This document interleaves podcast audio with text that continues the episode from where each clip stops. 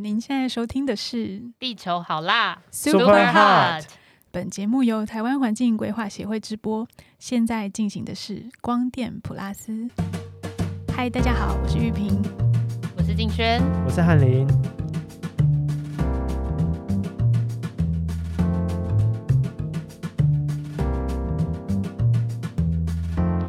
好，这一集我们要来聊一个比较，好像听说大家会很关心的议题比较可 比较可爱的题目，石虎——苗栗亲善大使。对，很保育人叫他阿虎，阿虎哦，真的、哦，对啊，好可爱苗栗来的阿虎。是因为台湾猫派比较多，所以大家对石虎真的吗？这是亲近度比较高狗派跟猫派的战争吗？我我不知道，我一直在欸想，说是不是这样。我一直觉得网络上有很多猫派，我不太能得罪他们，这是真的。因为脸书刷来猫派真的多蛮多的啊。哦，像我们家养兔子的，我就觉得超少的。兔子兔派根本不是个势力，里面 在旁边看就好。那我想，我接触到的那些乡民可能是属于哈扣的部分，他们是野生动物派，哦，那又更少了，那又更少。贴野生动物的又更少不了，不是哈扣，是边缘人。真的超边缘的，而且怎么贴都是那种黑白的相片，因为都是那个红外线相机拍的，他都拍晚上夜行性的。我要持平来说，就是石虎的那个夜行相片真的很可爱。对啊，它眼睛超大啦、完全是猫，欸对，超萌超萌，它真的很萌，就是而且它眼睛，如果它真它是它是非常敏感的动物，然后它是少数一定会注意到有那个红外线在照他，哦，所以任何的这些那个摄影机都逃不过他，他都会走上来看一下，左看右看，上看下看，就会变得非常近，然后你就会看到两颗大眼睛在你的面前，然后亮到它的触须上面也好像会有另外一对眼睛之类的，哦可爱。哇对，那猫派就疯掉了。对啊，所以这个题就是因为阿虎真的很 Q 很吸睛，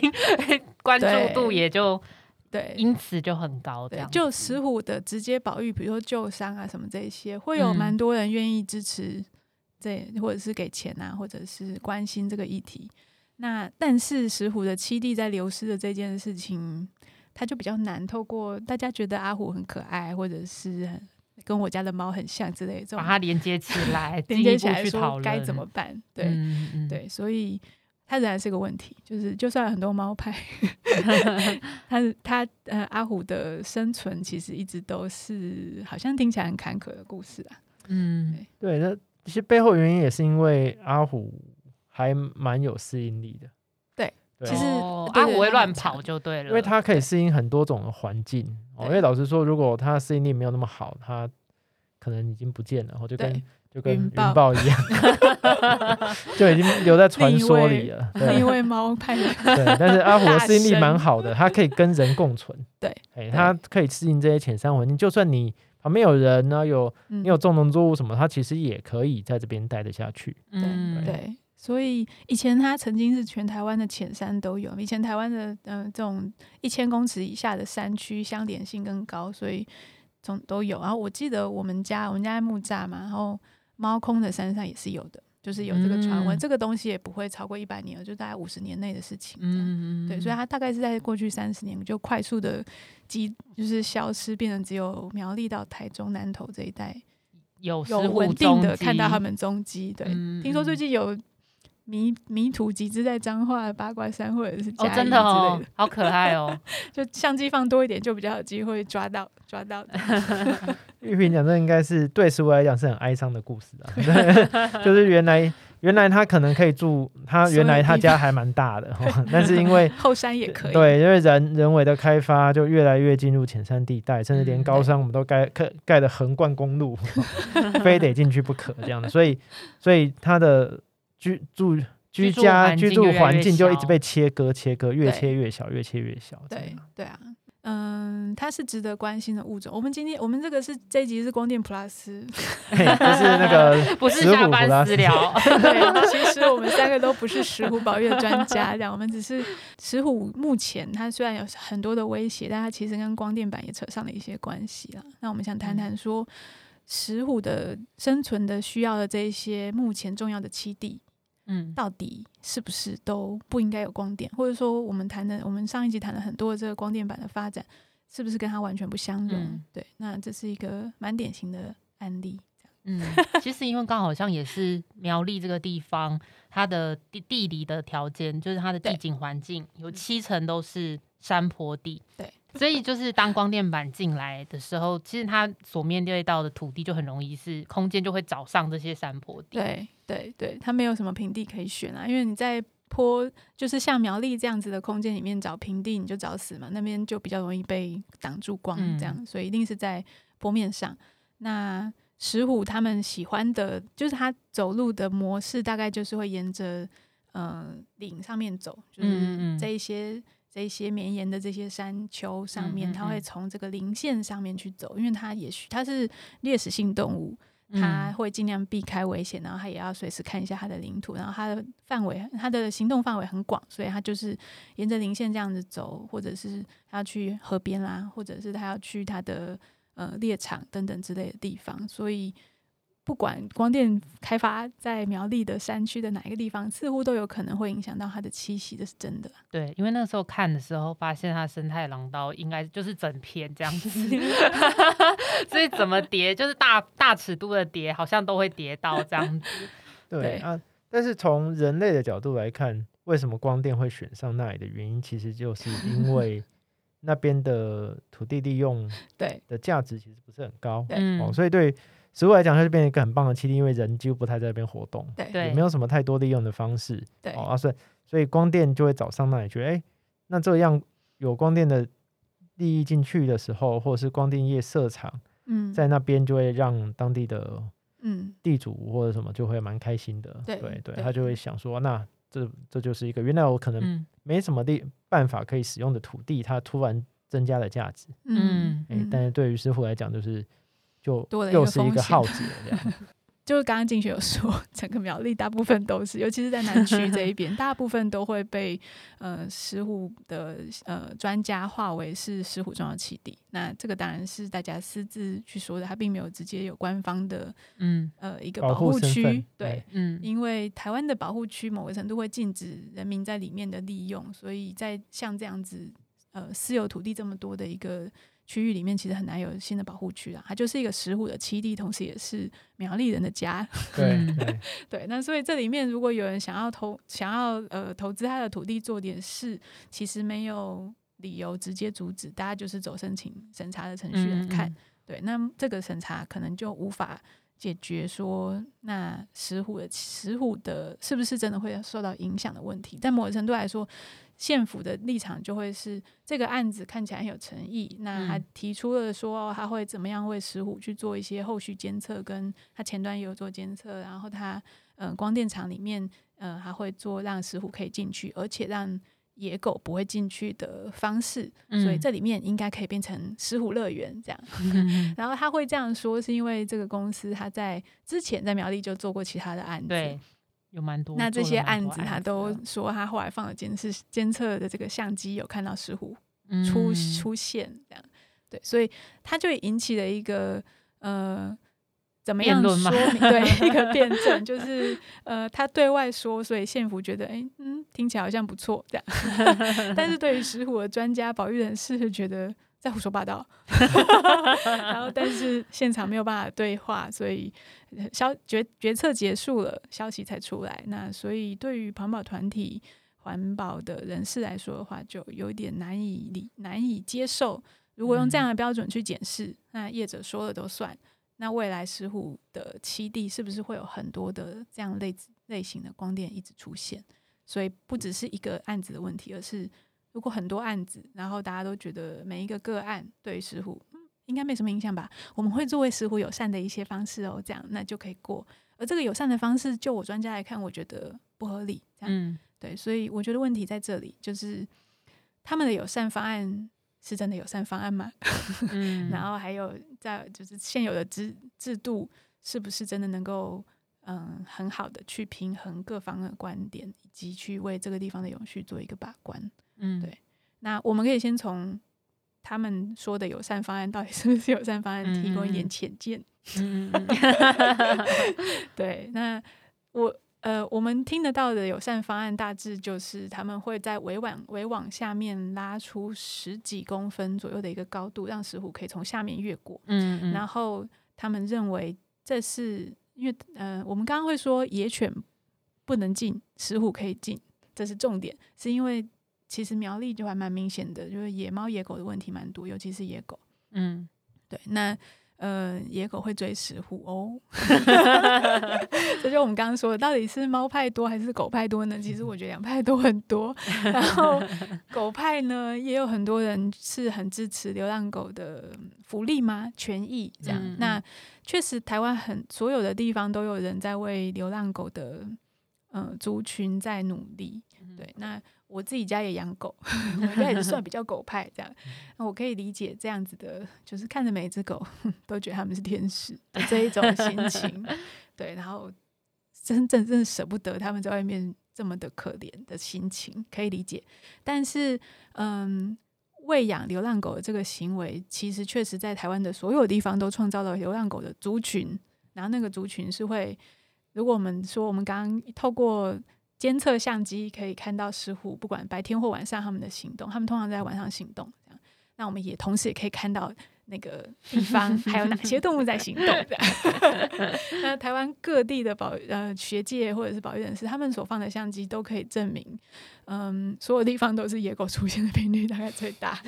几乎没有他们不出现的地方。他们很厉害的，所以。嗯、呃，当他们被喂养的健壮，而且形成一个族群具有攻击性的可能的话，它其实就会对那个地方的野生动物，甚至那个地方的社区里面的老弱妇孺造成一定程度的威胁。这样，那个威胁在社区里面可能还就是零星，但在野生动物的环境里面其实是很明显的。他们会欺负嗯穿山甲，他们也会欺负石虎，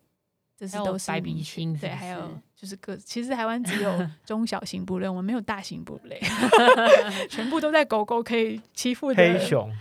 哦台湾黑熊，啊我是台湾黑黑熊派，黑熊派啊，这个但是黑熊跟黑熊可能就可以流浪狗的打它区域应该是比较遥远没什么重叠的，对。对，就是黑熊，嗯不然的话就黑熊统治了这样。浅山里面黑只有熊统治，对，浅山里面没有黑熊，好可惜哦。所以浅山其实没有什么没有可以打，得过打得过。对，所以我们如嗯。果现在要说浅山的生态系的话，人是第一个，然后流浪狗可能第二个，可怕的是人，对对对 大型哺乳类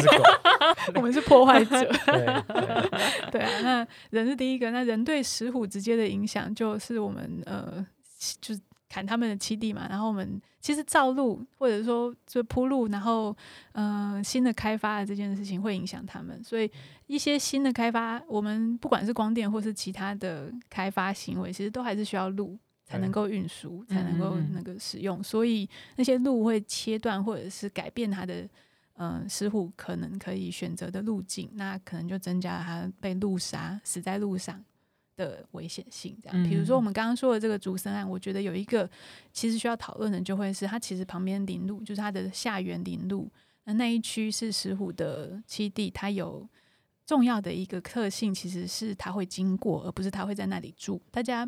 把栖地栖地需要说明一下，对不对？就是石虎的居住空间，那就跟我们人一样，它有食衣住行娱乐嗯的需求。对，作为一只石虎，平常你是自己行动的，你不喜欢跟其他食物打交道，大家都各自有自己的领域，这样，那求偶期间才会有不同的行为。所以平常你有自己喜欢睡觉的地方，白天在那里休息，大概是树上或者是山洞这样的地方。那晚上你会想要，也许去溪边的环境的草地呀、喝 喝点水啊，对，然后草地上面会有可能会有老鼠，那嗯。鼠类是它的最主要的食物，对，嗯。所以整个从或者是说田园，就是那边有很就浅山地方有很多人嘛，人会养鸡或者什么那些人的人类的生活空间就会有很多老鼠 存在，因为嗯。有很多食物，对，所以这些呃食物跟我们很近，其实有有一部分是这样，因为它喜欢的食物其实跟我们人类的那个距离很近，那主要是老鼠。嗯，所以它一路打猎，然后它会需要河边，也会需要它住的地方。而这个竹森的这一块空间，很明显就会是它看起来很适合它平常会经过的地方。那一片是高草原的一个一个一个丘陵带，这样。所以问题不在于石虎会在那里睡觉或是干嘛，而是它会经过。那你如果在那里做了开发，然后做了围网，那一区的里面做了一些更动，石虎当然有可能经过，但是那一区的经过，它是不是可能它过马路的地方就不一样了？嗯然后或者说它会不会因此被挡住等等的问题。然后那一区做了开发以后，相对那一区的一些生态空间可能会有一些细微的改变，就是会改变他的生活习惯就对了。对，那嗯，野狗也比较喜欢聚集在有有人类扰动过的地方啊，对，搞不好它开发创造了一些，这些都是可能性。那这些开发创造了一个空地，空地是野狗可能可以群聚的地方，等等的，这些都是动态的可能性，所以它并没有排除这些可能。那落单，呃我我石虎不会落单，石虎本来就是孤单的，这样 自己一个，对，所以任何一只石虎都有可能被狗群攻击，就是嗯如此。那如果它是年轻的石虎，就更会更会是如此。所以，嗯，那一区，嗯，围网下面说这样石虎可以进去，狗不能进去，我觉得这个有点差强人意啊。因为狗狗其实很会钻，对，很会挖土啊。我家的狗就就过得去，去问过养鸡的人就会知道，对啊就是鸡舍，如果你底下没有做没有把它埋进去没有把网子埋进去，其实狗都钻得进去的，而且它有些会把全部的鸡都扫光。对啊，扫光不是吃光哦，是都把它咬死放在那里。Oh my god！跟狐狸一样，国外是对觉得怕狐狸，觉得好怕流玩浪狗。对，真的。对，那石虎其实如果进到鸡舍，它只会杀一只鸡，嗯其实他们的行为不太一样。嗯，所以这个是第一个，就是他所说的这件事情并不是事实。那我觉得这就非常严重，这样。然后第二个说他会透过长期的监测去确保石虎在这里行动没有障碍等等的。我觉得这有时候等于没说啦，就是你本来没有放相机，但我们大家都知道石虎在那里有存在的可能。你今天放相机，你接下来只会证明它确实存在于那里。那就算你那里有一个场子，但那如果它是他每天必经之路，他还是会经过这件事情，没有解释任何事。所以我觉得他们所提出来的所谓友善对策，对我这个非石虎专业的人看，也是会觉得说这些都不是，这只是就是把歪理说成说成 是他的做的没有办法说服，对他并没有。真的做什么。我嗯我看我想要看到的是，你在厂区内你可以控制的范围内，你改变了什么，而你改变了以后，你可以回复或者是说承诺能有能够维持什么是对石虎有益的，嗯，然后再透过你的监测去确认这一个你努力做的这个这一件事情。长期能够延续下去，比如说，它如果本来是高草地，你能不能够继续维持它，或者是你曾你说你做的草地是比较低，但是你确保那里面，比如说石虎想要的鼠类，或者是它喜欢躲藏跟走路舒适的方式的这一些栖地的维护，你有一个想法，嗯，那 那你透过你的呃报告书里面去提出来，而且你真的有请不是你自己聘的专家，而是公正第三方的专家在场，大家可以一起去讨论这件事情，还可以怎么样修改？我觉得那样的诚意就会差很多。对，所以听起来其实也不是全然互斥，但是我们会期待看到的东西是，它其实要有进一步的帮助。嗯，就是对就除了维持以外，维持是最基本的。我们它能维持食物的畅通，这都是基本款了、对啊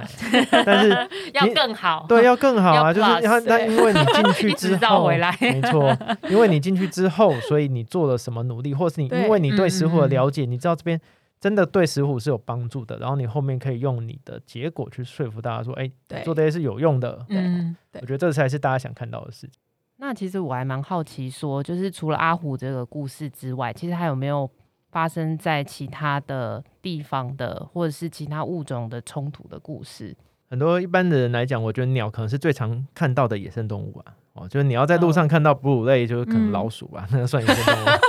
怕吧？对啊，或者是，但是鸟类可能是大家很常看到的啦。就一般在都市里面，你会有很多都市里面哎、跟我们生活在现在阳台正有一个绿白头翁正在做窝，在筑巢吗？对啊，不是不是正在孵卵，哦今年的第二批了。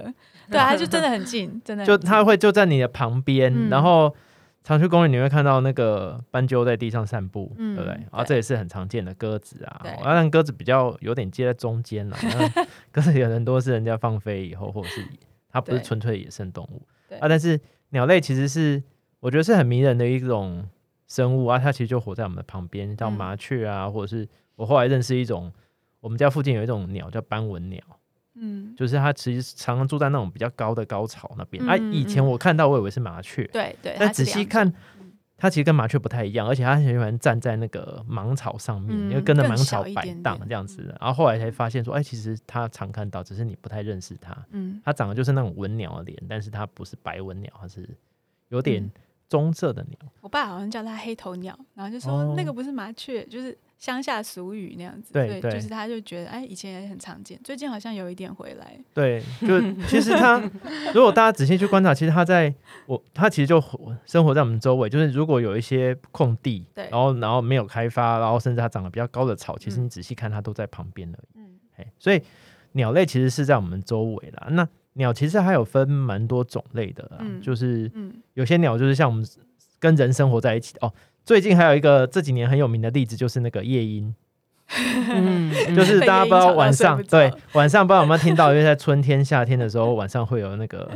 那个啾啾啾的声音，就一直持续很长 这样子。然后你会，而且它会回旋哦，就是它就会其实是一边飞一边叫。对。哎，啊这边夜莺在求偶，对，啊，所以上次也有也有朋友在问说，哎，这到底是什么声音？嗯，啊，以前好像没有，对，因为以前夜莺是住在比较比较山里面，山里面，然后现在慢慢搬到都市里面来。对它慢慢的嗯。适应人类，它嘿进化了，然后它很喜欢住在大楼的屋顶。对对啊，现在就是因为我们大楼的屋顶都是他们想象中的砾石地、开阔地，又在瓷砖嘛，他们觉得哎，他那个保护色蛮适合的，而且其他的猛禽或什么不太会来人类居住的地方，所以他们好像觉得这里很安全，就搬来跟我们一起住。对，所以我们现在在春夏之际，就是大家才会听到晚上他们在求偶的时候的声音，可能会叫一整晚这样子。啊，其实它的食性，它其实都吃昆虫啦。对，哎，它其实对我们应该说还不错。还不错，还蛮有帮助，算一种益鸟，只是大家不太认识。啊，所以 像夜莺这种，就是它就是住在也是住在都市里的。对。啊那我们等一下可能还会聊到的，就是像有些是候鸟，它嗯。可能就是从千里迢迢跨国飞行哦，甚至跨洲飞行这样子，从 从北边哦，从那个可能像西伯利亚这样千里迢迢飞几千公里哦，就是我们人是搭飞机，它不是要靠自己飞，飞飞嗯。飞飞很远来我们这边过冬哦繁殖，然后甚至然后夏天温暖了以后再还要回去，再飞回去北返再回去 这样子啊，这种就是候鸟，所以嗯鸟其实还有蛮多种类的啦。对对，对，那我我们在进到候鸟以前，你可以先聊一下，其实还有外来种啦，外来入侵种，其实在台湾也是算是一个问题。那有一部分的外来入侵种，大部分的 外来入侵种是呃当初养来好看、好玩、玩赏，然后逸散出去的，比如说有鹦鹉。有很多的鹦鹉，或者是大家可能会听过埃及圣环，因为如果它出现的时候，那个阵仗还蛮惊人的。它可能它露丝跟露丝一样大，比露丝还要大一些，而且头是黑色，整个整个头到脖子是黑色，然后身体是白色，很明显这样，然后有一个长长的嘴巴，所以它呃在台湾落地生根，觉得这也蛮好住的，以后就开始大量的繁殖。那更常见的是八哥，对对，所以八哥也是我小时候我印象有买过，就是那时候就是所有地方都在卖八哥，所以 现在到处都是八哥也不为奇。那我们刚刚说麻雀曾经变少，或者是说我们可能觉得啊绿袖眼最近比较少之类，它都非常有可能一方面是栖地受就是受损，然后这一些比较敏感型的鸟类它竞它它被竞争掉，或者是说它被这一些外来入侵种取代了他们的位置，对，抢走他们的食物、对他们的居住空间，甚至他们的幼鸟被吃掉了，这些都有嗯可能。对对，所以呃，鸟类的生活其实很有趣，然后也很多变。那刚刚谈到说候鸟就比较多，是我们看到的有两种啦，就是过境的猛禽。十月的时候，大家如果往天上看，会看到嗯、呃国庆鸟，就是嗯黄莺啦，各种的老鹰类的这些大鸟，成群的飞来台湾，这是过境。那另一种是水鸟。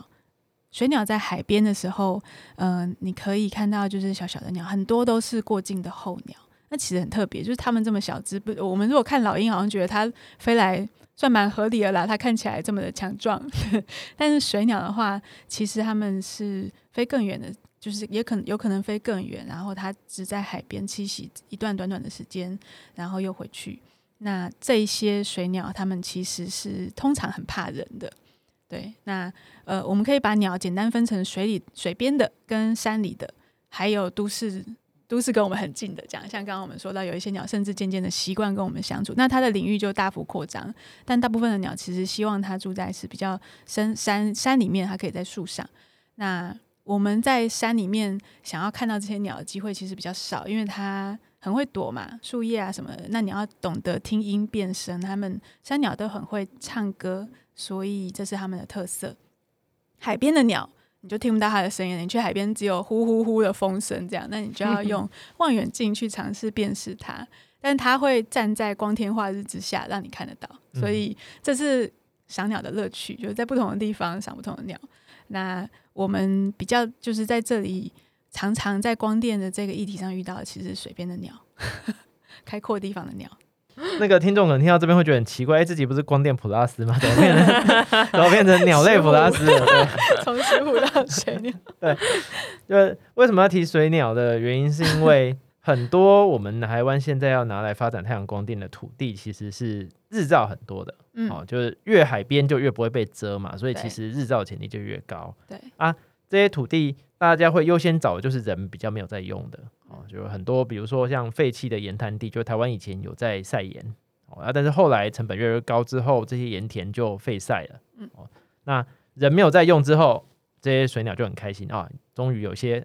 地可以还给我们了，对，可以还给我们了，我就可以回到那边使用。所以当初政府想的很单纯，就说，哎，这些地方又是国有地，又没有人在用，那我就不用把它铺满就好了，嗯，但是去才发现，哎，这些地方很多其实是环境敏感。环境敏感不是因为它原来环境敏感，是因为他们现在七地限缩到只有那里可以住，它就变得他们就只能住在那里。对，哎啊，所以有些这些地方有些是水鸟的餐厅，嗯，你会想说它，你就把它当成旅客好了，它，嗯，它飞来台湾旅行，哦，它会需要住宿，哦，它会需要餐厅，它会需要可以休息的地方，对，所以有些有些余温就负就承担了餐厅的功能，哦，余温刚好它。收获完毕，好，收成完了，它会把水位降低，所以这些水鸟就可以去用餐。嗯，然后他们会找安全的地方去休息。对，大概就是我们出去旅行的时候会做的事情，就大家可以想象，他们其实也会。对，那所以这些地方如果都被光电板覆盖了，那它原来承担的这些功能，它作为旅馆的功能，作为餐厅的功能，可能就会丧失。是，所以这就是大家先前会看到很多光电相关的冲突，或者是在地方上的讨论。嗯。哦，甚至是哪些地方适合，哪些地方不适合，大概的背景脉络就是这样子。嗯，对对，所以，我们今天想要特别讲，就是鸟类里面的水鸟，尤其是候鸟这一群，在西海岸常出现的鸟啦。那它们有它们特殊的个性跟特殊的喜好，这样。比如说，我们聚焦想一下，大家不知道有没有去过西南部海岸？海岸线其实现在很很少自然的。所以，不过至少大家现在还有高美湿地，有清水湿地，或者是一些海边的，呃，比如说台江公园系列里面有很多的湿地是保留下来的部分。这样，那你可以想象，在比较脏化那一区，其实以前我不知道大家有没有有没有印象，嗯，进去有没有印象，就是国光石化的这个史诗上面的一个 环境抗争。那为什么呢？就是因为彰化曾经有一个最长而且是自相对自然的泥滩型海岸线。那这个海岸，泥所谓的泥滩地，它是在大概一两公里之内都是非常浅、非常浅的。所以，我们说到的这些水鸟，其实很很会利用这一些泥滩地，而泥滩地里面也有高度的这个生物多样性，就是它有一个很好的一个生态机制在那里去，嗯，就是平衡这个海绿陆域交接的这一个这个重要的地方。我们所有的这种过渡地带，全全世界啊，所有的过渡地带都是。变化中，而且嗯敏感，然后又非常重要。那个冲击之处就是营养释放跟交流的地方。大家简单这样想就好。所以所有的河口都非常非常的精彩，然后所有的海岸线都是敏感区。这样，所以当初大城湿地准备要去做一些呃石石化开发的时候，就被大家抗议，因为整个西南海岸已经很少这样子的地方了。那我们就从这里开始，就是当初的明星物种，不知道大家还记不记得？可能我们就是带了一个惆怅，想说我们就是一片自然海岸，但对于彰化的一大群的保护或者是在地的鸟人，是大小玉为主的家乡。这样，那大小玉是一种我觉得很可爱的鸟，大家也许有机会以后去在地的 鸟会什么之类的，可以认识一下。它的嘴巴非常非常的长，走起路来很好笑。然后他们是一大群的行动，是一嗯。玉玉横科的鸟类就是小小的棕色，看看起来很远看很不起眼，你一定要用大炮型的望远镜才能够找得到它们。但你一旦看它，你看到它的行为其实是。很疗愈啦，这样说不知道大家会不会激起兴趣。那个大勺玉的玉，就是我们以前有个成语叫鹬蚌相争。对对对对对。然后彰化河口 就是那个湿地，其实很特别啦。就我不知道大家有没有有机会去过，就其实可以去。我那我是之前在国光石化的时候，我有去过那里。然后去了才发现，哦，原来台湾有这种地方。嗯，它的那个外面那个泥潭地是好几公里。对。然后他们当地的人是驾牛车，驾牛车去收科，然后再再回来这样子。而且他们要算好潮水，因为如果你没有算好，你到。最远的地方，潮一涨潮你是回不来的，你会淹死在那里。就那大家可能对于湿地的想象都是啊，比如说淡水河口或红树，你就觉得哎，怎么会发生这种事？但是当初我去的时候，我是很惊讶，因为我在高雄长大，在高雄没有这种类似的湿地。然后那时候我们去看到大勺玉也是很很惊喜的，因为水鸟，我后来才知道水鸟真的很有趣，就是它的。它没有办法拿筷子嘛，没有办法拿工具，所以他的嘴巴，他的嘴巴就是演化出来的工具 啊。为什么玉的嘴巴很长，就很像筷子？它会它要去抓底下去把那个把文蛤啊，把什么把它夹出来，这样夹出来吃哈，小螃蟹什么夹出来，所以他们。像黑面琵鹭也是，黑面琵鹭其实会拉一拉，然后把黑面琵鹭很会抓鱼，能抓鱼。对，嗯。然后我前两天看到网络上看到一个影片，也是吓到，就是夜鹭，就是大家看到很常见夜鹭，看到它吃掉一只比它的头还大、非常非常多的 无锅鱼，它整只把它吞进去。它还可以吗？对啊，我们在想说啊，吃完是不是一个月都不用吃饭了？对啊，好像蟒蛇哦，这种形对啊，我看到影片真的吓到，这样大家有兴趣可以去搜寻一下，搞不好可以看得到那个影片哦。那时候看起来觉得蛮。蛮厉害的，对，所以水鸟其实有各种不同的习性，它它的习性其实就跟它的长相是直接连在一起的。嗯，脚很长的水鸟其实不会游泳，你可以推测它，你可以推测它就是有点像穿雨鞋涉水在泥滩地上走，然后用它的嘴巴去找，然后找找找把它抓起来吃。嗯，那如果是脚很短的，但是有蹼的，它可能就会游泳，它可以漂浮在水上，像鸭子那一类的。对，哎，所以啊，也还会有中间的哈，脚很长跟脚很短的中间的，就是 半长不短的，它就是稍微可以涉水，而也没那么怕水啊。但是，哎，它也有它的习性。对，我们可以很简单的把鸟类的水鸟的功能，用它的生生理功能、生理机制分成同叫做在学理上叫做同工群啦。为了要理解它们的栖地需求跟呃它们的生理生态这样，所以呃这里简单分成三种，一种叫做色禽，刚刚说的那种脚短短的。它是涉水走路，像穿雨鞋这样。它通常在泥滩地上面，你会看到它们的这个行动，像我刚刚说的大勺雨，或是大家如果呃有印象，呃，我 该怎么说呢？就大勺雨，然后还有一种很有名的叫东方环境恒或小环境恒。对，那我刚刚本来想说，这好像有一本书，但想不起来哈。就这种事情，这种事情其实很厉害，就是大家。如果我们穿雨鞋走在泥滩地上，其实我们会陷下去。对，但是他们不会，他们可以在上面，好像那个水上漫步、凌波微步一样，在上面这样散步都不会有。基本上他们本身也非常非常的轻。对对对，轻如鸿毛啊，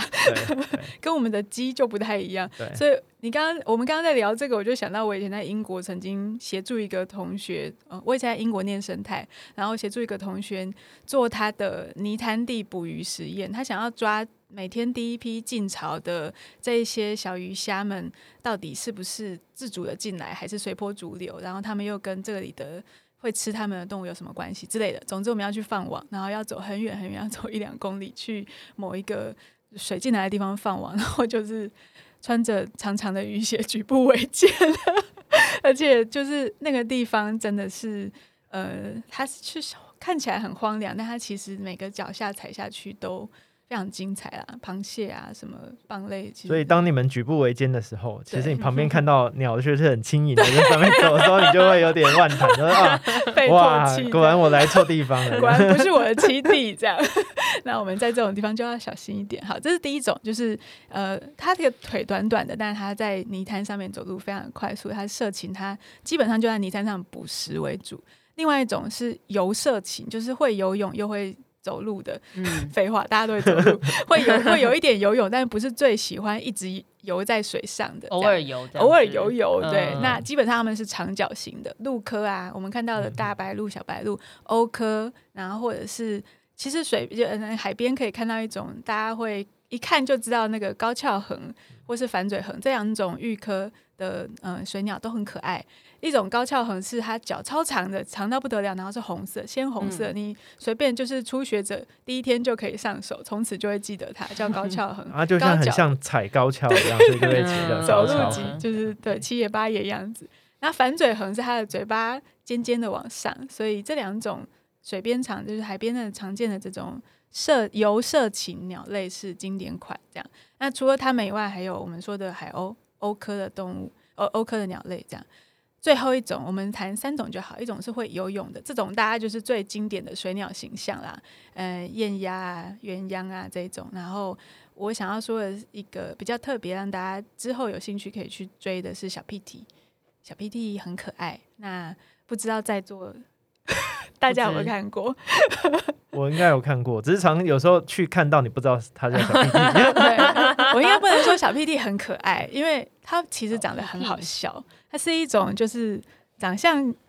很难以言喻的东西，的的 水鸟这样。然后可是小屁屁在生就是在行为学上面有一个很重要的价值，就是它有非常非常非常特别的求偶行为。然后它本身的生理也很特别，就是小屁屁有一点像水鸭那一种，它非常会潜水。你如果在嗯。比如余温环境啊，看到它们，那你就等着说它等下就潜下去，而且过好几秒才潜出来，而且可能过了好几公尺这样，所以它是超级会潜水捕鱼的一种鸟类。那这是它的特色，所以你看到这种鸟，大概十之八九就是 PT 这一些。那它也蛮常可以观察到自己一只两只这样。然后它的特色是，虽然其貌不扬，但是它它的脚长得跟一般的那个燕鸭不一样，它是它不是那种经典的像。鸭子、鹅的那一种蹼，它是它是你看得到它的三只脚，它是一个蛮特别的脚型，然后而且它脚长在很后面，但它屁股后面，所以它你几乎看不到它走路，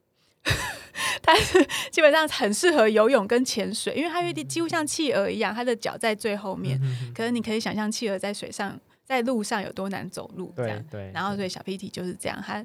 我们看不到它走上陆陆地，它走走可能会跌倒的程度，跟企鹅一样。就是游泳很快，但跑步不行。那我说它的 求偶行为多精彩呢？是它都在水上发生，它在水上啪啪啪啪啪，好像在水上行走，然后翅膀展开，然后呃，两只求偶成功会有双人舞姿，然后相见面的时候他们会很亲热的互动等等的。所以它在鸟类的演化行为学上面，就是它是在五零年代就被。英国的学者开始就观察说，到底鸟类为什么要这种奇怪的做，尤其是这种鸟，到底花这么多的能量求偶，跟跟你的嗯，就跟你的同伴这样相处的意义是什么？对 我们刚刚说了，鸟类很需要休息，它很需要保存它的体力，对对，所以它花这么多的能量去做这件事情，对它的生态到底有什么价值？这是当初一个经典的。第一时间就是，因为，以前大家都只是欣赏着鸟的美丽，然后或者是，呃，物种学家会去收集鸟的羽毛啊什么之类的，然后就是对鸟的喜好就是在它的表面，你知道，就是像对女人的喜好只有 表面，哦，这位穿的很漂亮，那位怎样怎样，然后环肥燕瘦之类。可是从小 PT 开始，大家有了，哦，它是有个性的，而它这个个性背后有驱动，然后它有它的特特征，然后那是它的。生存史上面、生活史上面一个，嗯，历史流变下留留下来的一个一个现现状，然后很精彩，这样。嗯，对。所以在就是光电比较容易接触到的，会是刚刚提到的上述。你觉得呢？其实 其实很难讲，他们哪一种在哪在就是在余温环境会比较受影响。因为比如说我们刚刚说到彰化，它的它是大小玉的重要家乡。我们到了七谷不会看到大小玉哦，七谷是黑面琵鹭的家乡。这件事情，对对对，就是 他们有地区性这样。其实三种都有啊，对对对对对，因为他们会在不同的 标准答案全选。对，因为。如果它原来就是水域环境，那当然就是会游泳的，好，它会喜欢在那里。啊。如果它就是，哎，有可能水位会降到比较低啊，然后可以让鸟通过啊，或者是它在有时候水位会降低，它水还很多的时候是会游泳的，好，然后水位往下降的时候，色情就会来了，或者有色情就会来，所以应该是都会都会有影响，而且不同的地方会有蛮大的差别。对对，其实接着翰林的那个就是介介绍，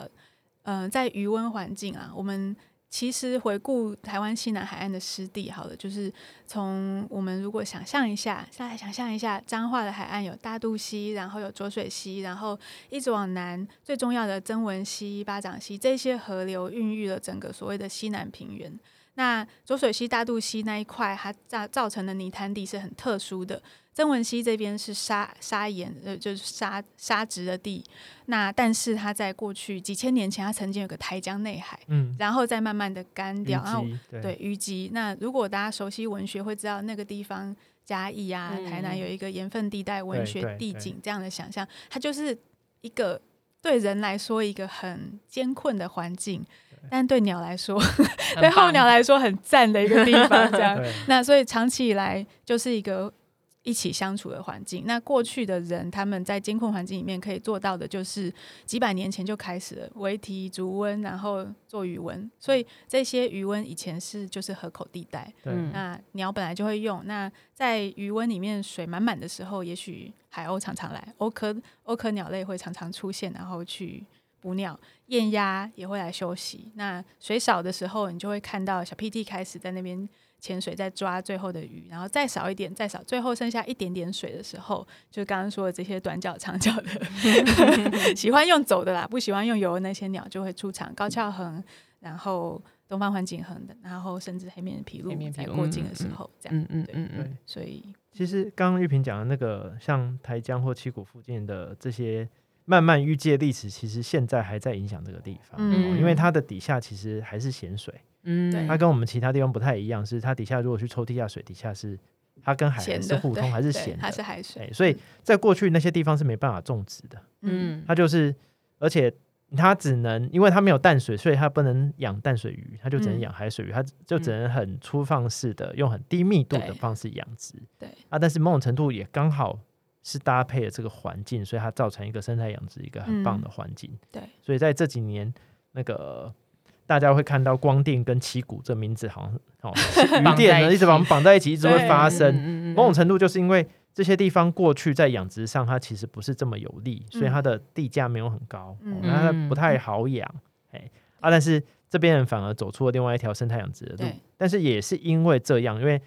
淤积这是很晚的事情，所以他们的土地所有权的情况就会变得是几个大地主拥有很大片的土地。哎，不太像是一些历史很悠久的地方，它其实早就已经分土地已经很分散了。对啊，所以在七股拉到鱼店这个主题，我们就会看到很多个是承租户跟地主之间的这些冲突跟矛盾。嗯，啊，再加上生态养殖，我们说的黑面皮鹭什么的，就会在七七股这边交织在一起，所以它会变成是像二零一八年的时候那边就。一直到现在，其实最近都还有啦，就是当地就会变成是一个台湾如果要讨论渔业工程一个最复杂但是最特别的地方。嗯，对对啊，就是它有本身土地上面使用上面的复杂关系，也有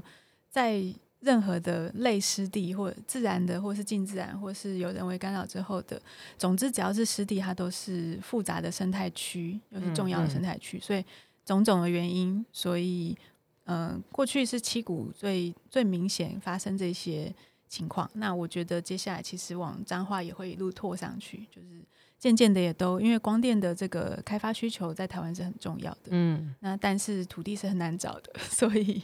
对，就是这是我们目前觉得最需要解决、要面对的问题啦。所以就是遇到呃，在光电如果把它当成是一个新设施来说的话，嗯那。就是要怎么样子设计，或是怎么样子铺排，怎么样子选择。嗯，就像阿虎那样，他说：“哦，有一个好的，就是设计一个好的空间。光电怎么样思考？说跟阿虎才跟阿虎共处这样。嗯，其实水鸟的这一些地带，第一个是，其实在西海岸也有流浪狗的问题。嗯，那所以其实有几个光电比较相对比较大的厂，他们有说到说，他们用围网把整个区围起来，然后留下固定诶一定的保护保护区，在布袋的盐田，其实算是一个不错的尝试。它确实挡住了野狗在那边的呃侵扰，这样。所以，但是野狗其实是相对比较小的问题啦，在养殖余温环境里面，最大的仍然是当本来是开阔的环境，你要想，就是我们再讲一点点。这一些鸟的特质好了，就是 他们呃需要厨房，不，因为需要餐厅，需要需要吃的东西，需要卧室，需要睡的地方，这两个通常是不一样的地方。嗯，那它就是不一样，因为它们有翅膀，所以 还可以离蛮远的。比如说我们现在知道的黑皮在呃整个七股的生活，它在。度冬的这一段时间，其实任何一个个体，它的活动领域其实都还蛮大的呢，跟食虎有点像，就是它就喜欢自由自在的飞。它今天去这个地方觅食，然后它也许休息的地方相对比较稳定，但它的觅食区是好几块，然后它会去做一些选择。但是不是每一种鸟都一样，所以我们对于这一些呃鸟类，尤其是过境鸟的生态里需求，其实还是永远都还是有很多的未知。总之，他们需要一个他们觉得安全、安心的觅食空间，而且要有食物。这样，那过往有很多鸟仰赖这一些余温环境。再来，他们需要住的地方，住的地方也是有需求，就是不同的鸟不同的需求。嗯，然后住休息的时候，可能常常是白天，所以它也不喜欢被打扰。那有一些鸟希望它，它会比较需要聚在一起，大家一起躲风的有很多。那很多那种小小鸟，我们刚刚玉恒科有很多都是这种鸟，你会看它们大群聚在一起。呃，如果大家有在骑车，就会找去一群群一群人去骑车，会有一个在最前面带路的那个人要挡风。对，所以鸟类也有类似这样子的需求，他们大概会有一点点轮换，然后群栖的时候可以这样去躲风。另一种群栖是躲避，躲避有当然有人啦，就是但是他们的生理反应上面，他们也躲避掠食者。其他的大鸟等等，我们刚刚说到有一些入侵种也是他们的掠食者。总之，他们也会有躲避行为，这两种都有可能。再他们会筑巢，有些会在沙地上筑巢，有些会在草地上，呃，就是草中间筑巢等等的。所以，他们的这些需求都有可能在余温里面，或余温的旁边，或是盐田的附近，或者是他他休息跟觅食的地方是间歇在海边跟余温环境里面的，对吧？所以，我们。理论上是要需要知道说那一个特定我们打算想要开发有意思，就是使用者有意思想要开发的的余温环境或者是空间里面，本来在使用的鸟类是哪些？嗯，那它的使用是不是无可取代？某个程度来说，因为余温就是一大片，不可能有哪一块余温是绝对不，应该是说不一定。通常不会有哪一块特定的余温是无可取代，但是它有一整个小区域里面的一个空间上面的嗯条件，嗯，所以刚刚我们说到有一些鸟就是它比较怕生，比较怕生的鸟，也许这一区少了，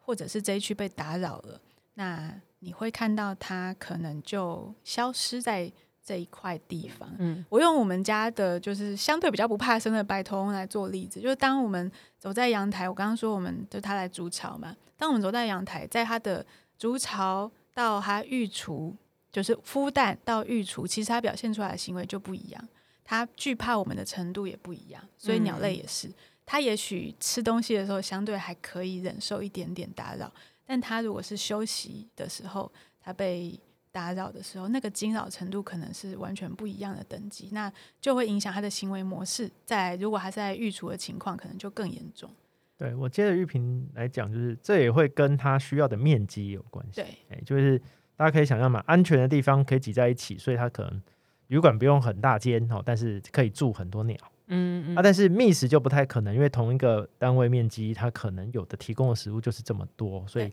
它需要的餐厅其实会比较大哦，它不是没有办法大家集中坐在那边请大家上菜这样，所以它会其实它是而且它需要自己去找食物，所以它就会需要比较大的面积是作为餐厅。嗯，所以当面积限缩哦，然后或者是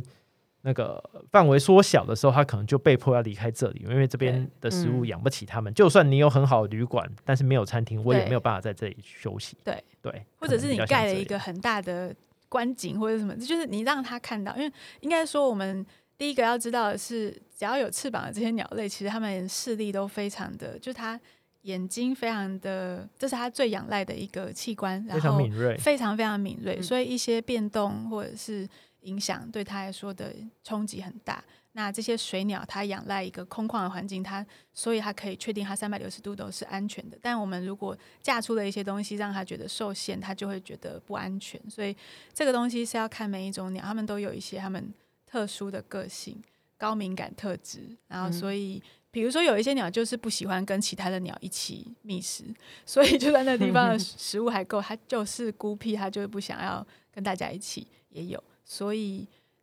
总而言之，他们的不同的属性，嗯，是需要被理解，然后才能够知道说，当一个栖地有了新的变动的时候，那变动是暂时性的打扰、长久性的打扰，而且打扰程度到什么程度？所以感觉就是也是蛮。前期的那个观测就是调生态调查蛮重要的，然后以及可能暗场开发之后持续的长期的监测，就是到底就这个新的设施这个新的变动，嗯，有没有造真的造成这个地方的不一样？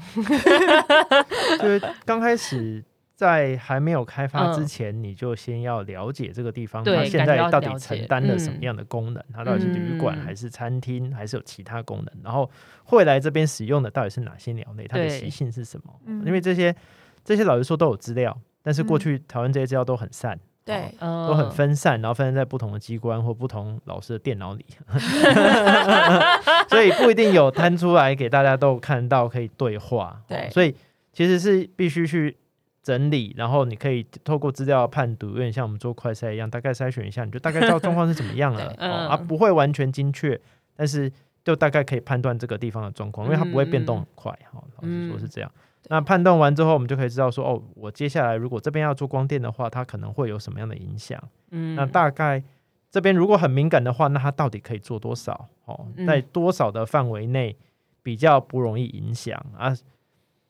我们确后面再像刚刚静轩讲的，有监测之后，我们确定哎，真的影响不大。好，那我们后面可不可以再多做一点点？嗯，我觉得是用这个角度去一步一步踏稳，会是比较能确定影响范围，然后不会有太大的变化跟干扰的。对，嗯，对啊，就是其实当然还是会，因为我们刚刚说到了这些土地它的复杂性，第一个是人在其中使用本身也有。呃，有很多的养殖者是租地啊，然后很多的地主是世世代相袭等等的这一些使用者，他们的还有我在这边就是大家比邻而居的养殖行为，有人想要做光电，有人觉得不想，然后有人想要。呃，让水鸟可以在这里友善，但是有很多养殖者其实是 讨厌水鸟来偷鱼的啦。偷鱼啊，或者是他们觉得好像会带来病菌啊，或者之类啊。但是有些养殖者很有趣，他就说水鸟没关系啊，因为水鸟它吃的鱼都是不健康的鱼。真的吗？对，就是会被它吃走，那就就就让会浮在水面就是不健康或者是有病的。你把它吃掉，我还不用花力气去清。对 对。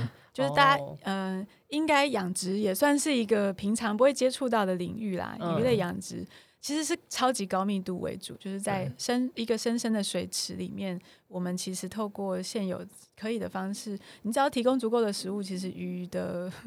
鱼的忍受度够高，所以那里面的密度是很高的。那很高的密度环的族群就容易有生病的，需要被淘汰的种，这是很合理的。这样，所以所谓的生态养殖里面就会比较是。多元的一些鱼类，让它可以有底栖性的乐色鱼，对不对？我们我们有养水族，刚刚知道，嗯，然后有 有有有一些藻类啊，有一些这样正正常一点的环境，会有一些贝类啊，然后或者是有一些滤食性的养养科或什么来过滤水源，就是它会把尝试把它的养殖池打造成一个生态系，对，然后用不同的分工去，对，他们会。去减少投药哈，减少去人为的干预，这是比较像生态更健康一点。对，他们会称某一些鱼是他这一次的工作鱼，对，他是来工作的哈，他不是主要他要养殖的目标，但是他们是来帮忙。对，所以在这样的想法之下，临时来看一下的海鸥就会比较像考察者这样，哎，我来看看你这边情况如何，我叼一只走看看，所以他们就会对这样的比较友善。但如果不是这样子的养殖行为，可能就会觉得鸟来偷鱼，或者是来带来病菌不好。其实以前很多养殖鱼温里面是有鸟网的啦，对，现在也还有，现在还有，有些地方对。那所以我们都会看到有鸟死在上面，这样。所以这个是寄来寄本来就有的一些情况。那现在的新的情况是光电想要进来的部分，这个部分，嗯，就是光电想要在其中有所。呃，有可能跟养殖共生，这是正在追求的目标。但是它能跟同时，是不是也可以跟这个地方敏感的栖地生态的需求能够共生？它是不是一个重要的价值？其实有很多人还是持一个怀疑，怀疑。对，尊重但怀疑，好啦，尊重但怀疑就表示你没有要 没有真的要参与。对，那所以我觉得今天这一趴，我们从石虎聊到水鸟，我们不是要去高涨，是就是去高举说啊，石虎在苗栗就神圣不可侵犯，或者是西南海岸的水鸟只要出现在你家，你家就不要 mark，你家就绝对不行。其实 其实是一个系，就是一个比较整合的概念。那个那个想法里面是。长久以来，人就是跟野生动物共存在所任何的空间里。那尤其是在像嗯，就是我们所看到的石虎的栖地，或者是西南海岸的这些嗯候鸟的栖地这样的环境。那这样的环境里面有这一些所谓的濒危物种啊、保育类物种，它其实是一个生态系的健康指标。那当我们假设真的失去了它们，或是看着它们快速减少的时候，嗯，接下来它的指标就表示这个地方正在发生一些过度快速的环境变化，那那个东西终究会让人类长期在这个地方的生活造成嗯往坏的方向的影响。这是第一件事，就是不是说我们要特别保护他们，而是透过跟他们共处，其实我们才有更好的永续的一个一个想象。然后，所以这是重点。然后另外一个就是。其实光电在开发的时候，嗯，这一些可能都是他们的潜力地方。但但是我我觉得选址选地方真的是不能太 T K。就有一些动物，它就是如果它出现在你的环境的周围的话，那它也有它的特殊习性。你不能要它白海豚会转弯，就是 这样子的概念 是是是要求人家配合你，那你就是没有在尊重对方。所以有些地方可能是真的碰不得，就是。无法回避的一些重要的冲突，那我们就要尊重那个地方有这样子的敏感性，它可能就不适合。但但是有许多的地方其实是可以透过设计让让嗯生态可以跟光电的开发去共存的。嗯，对，我想，因为我们其实是跟其他地球上其他的生物一起共享这个地球了。嗯，对，然后。讲是共享，但其实它也扮演很重要的角色。它去维持这个生态系，让我们有干净的水可以喝，让我们有干净的空气，哦，有海洋。所以，我们先前可以把它想成像石虎跟这些水鸟，其实我们人类做对的一些事情。虽然我们开发了很多，但是我们做对的一些事，让它有办法继续生活在我们的周围。嗯，那在光电这个新的东西再进来之后，我们有没有可能让我们的事情也是继续做对？嗯，我们继续。打造这个环境，就是哎，光电还是光电可以进来，没错。但是先前我们做对的事情，我们继续维持，继续保持，然后透过良好的规划跟设计，在适当的地方用适当的方法来做，嗯，哦，让原来在这边生活的鸟类，哦，就像我们上一集在讲的，哦，它不只是可以留下来，而且它搞不好还可以过得更好。嗯，这个其实在国外其实有很多这种案例啊。对，我们接下来其实也会有一集来特别讨论，就是怎么样打造跟生态共存的光电场址，那其实我觉得台湾，当然我们没有办法完全 copy，因为全世界各个地方的生态系都不一样，但是那个精神跟原则是相通的，哦啊，所以这也是我们这一集的目的，就是希望 对，希望大家理解这些，在我们周围跟我们一起分享台湾的这些生命，对，然后同时我们也来想一想，怎么样可以打造一个跟他们共存共荣的光电环境，嗯，好啊，那我们。倒不如这一集就先到这边，然后我们下一集也许就来谈谈国外的这些美好的经验，或是有失败的经验，真实的经验。好，那这一集的话就先到这边。那如果还喜欢我们的话，记得按下订阅、按赞、留言、分享，然后也持续追踪协会的脸书哦。那我们下集见，拜拜，拜拜。